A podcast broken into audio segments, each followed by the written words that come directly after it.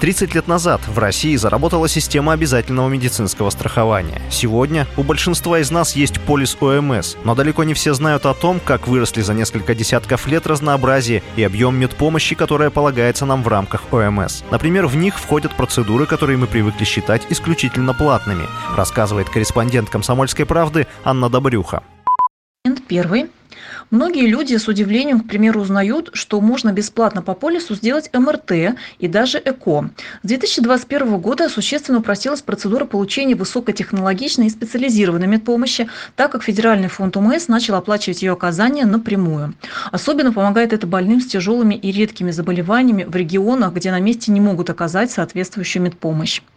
Кроме того, каждый гражданин вправе выбирать страховую медицинскую организацию. Это важно, поскольку страховщики активно участвуют в поддержке пациентов. Фактически являются нашими помощниками в охране здоровья. Раз в год можно организацию поменять, выбрав другую из списка компаний, работающих в нашем регионе. Перечень легко найти на сайте территориального фонда ОМС. Для замены страховщика достаточно подать заявление в выбранную организацию. Она сама проинформирует вашу прежнюю организацию об изменениях. Заявление следует подавать до 1 ноября текущего года. Еще одно важное право – выбор клиники, где вы будете получать амбулаторную медпомощь, проходить диспансеризацию, вызывать врача на дом. Для многих это станет сюрпризом, но по полису ОМС можно прикрепиться отнюдь не только к районке по месту прописки. Пациент вправе выбрать удобную ему поликлинику, как рядом с местом фактического проживания, так и рядом с работой. Выбрать нужно только одну, а менять свое решение можно раз в год. Как получить сам полис, расскажет корреспондент «Комсомольской правды» Анна Добрюха.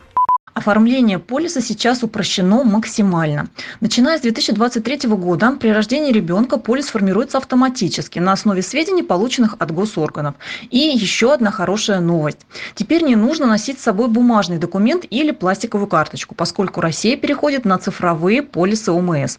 Фактически это штрих-код, который можно скачать на смартфон или распечатать из личного кабинета на портале госуслуг.